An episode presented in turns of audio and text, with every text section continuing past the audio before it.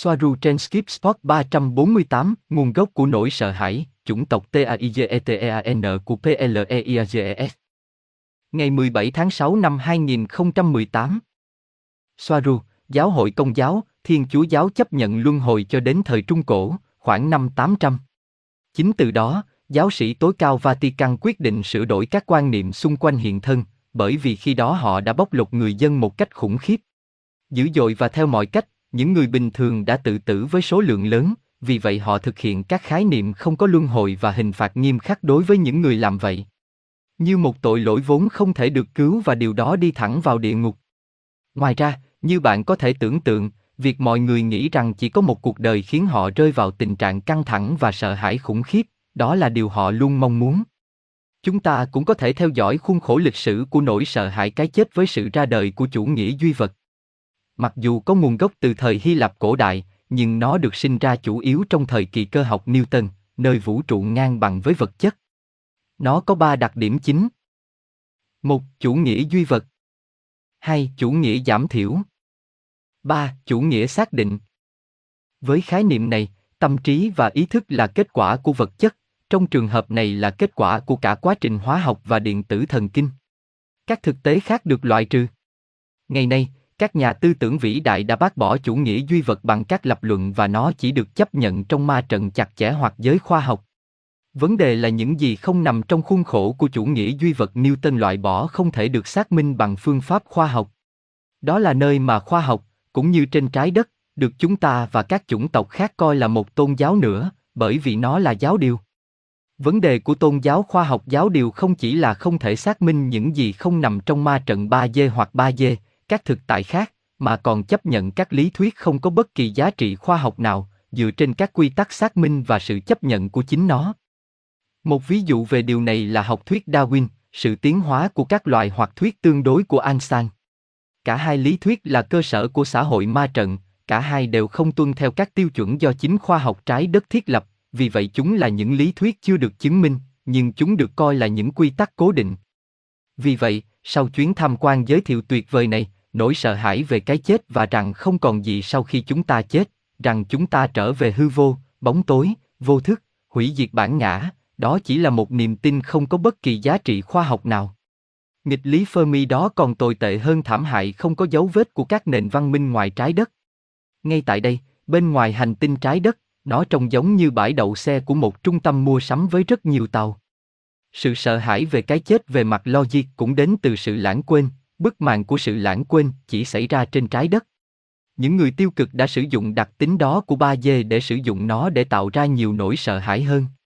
Đối với các chủng tộc khác và nhiều chủng tộc khác như Centauri có 100% về mặt di truyền giống với con người trên trái đất, không thể phủ nhận sự tồn tại của luân hồi và sự sống hay sự tồn tại của ý thức trong thế giới giữa các đời.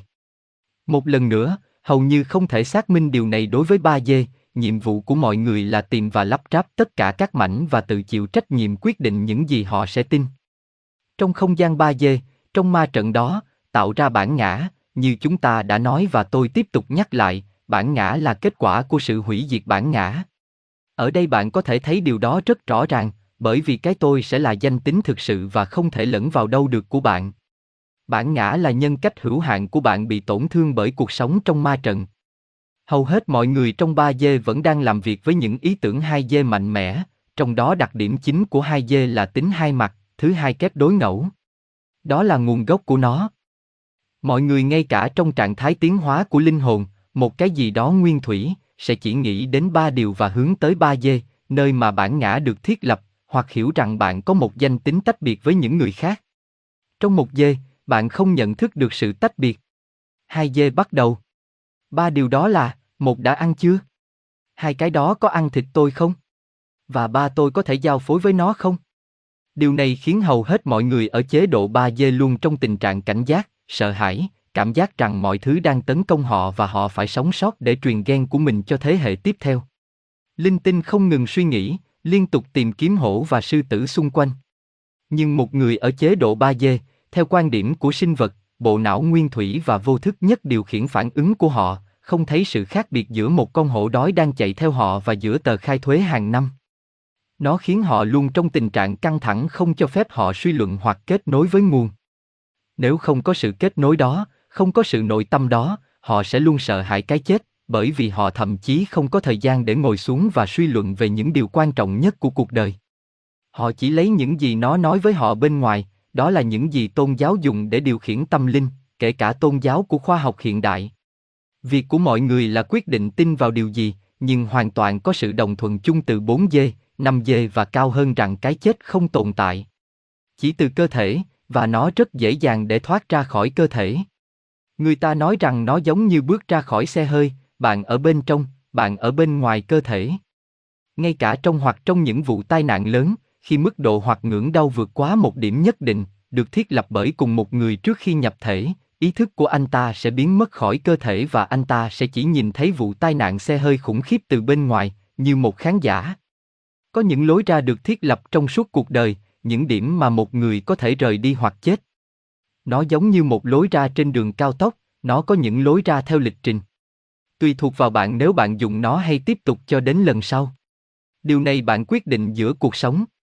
Robert, cảm ơn Soaru rất nhiều.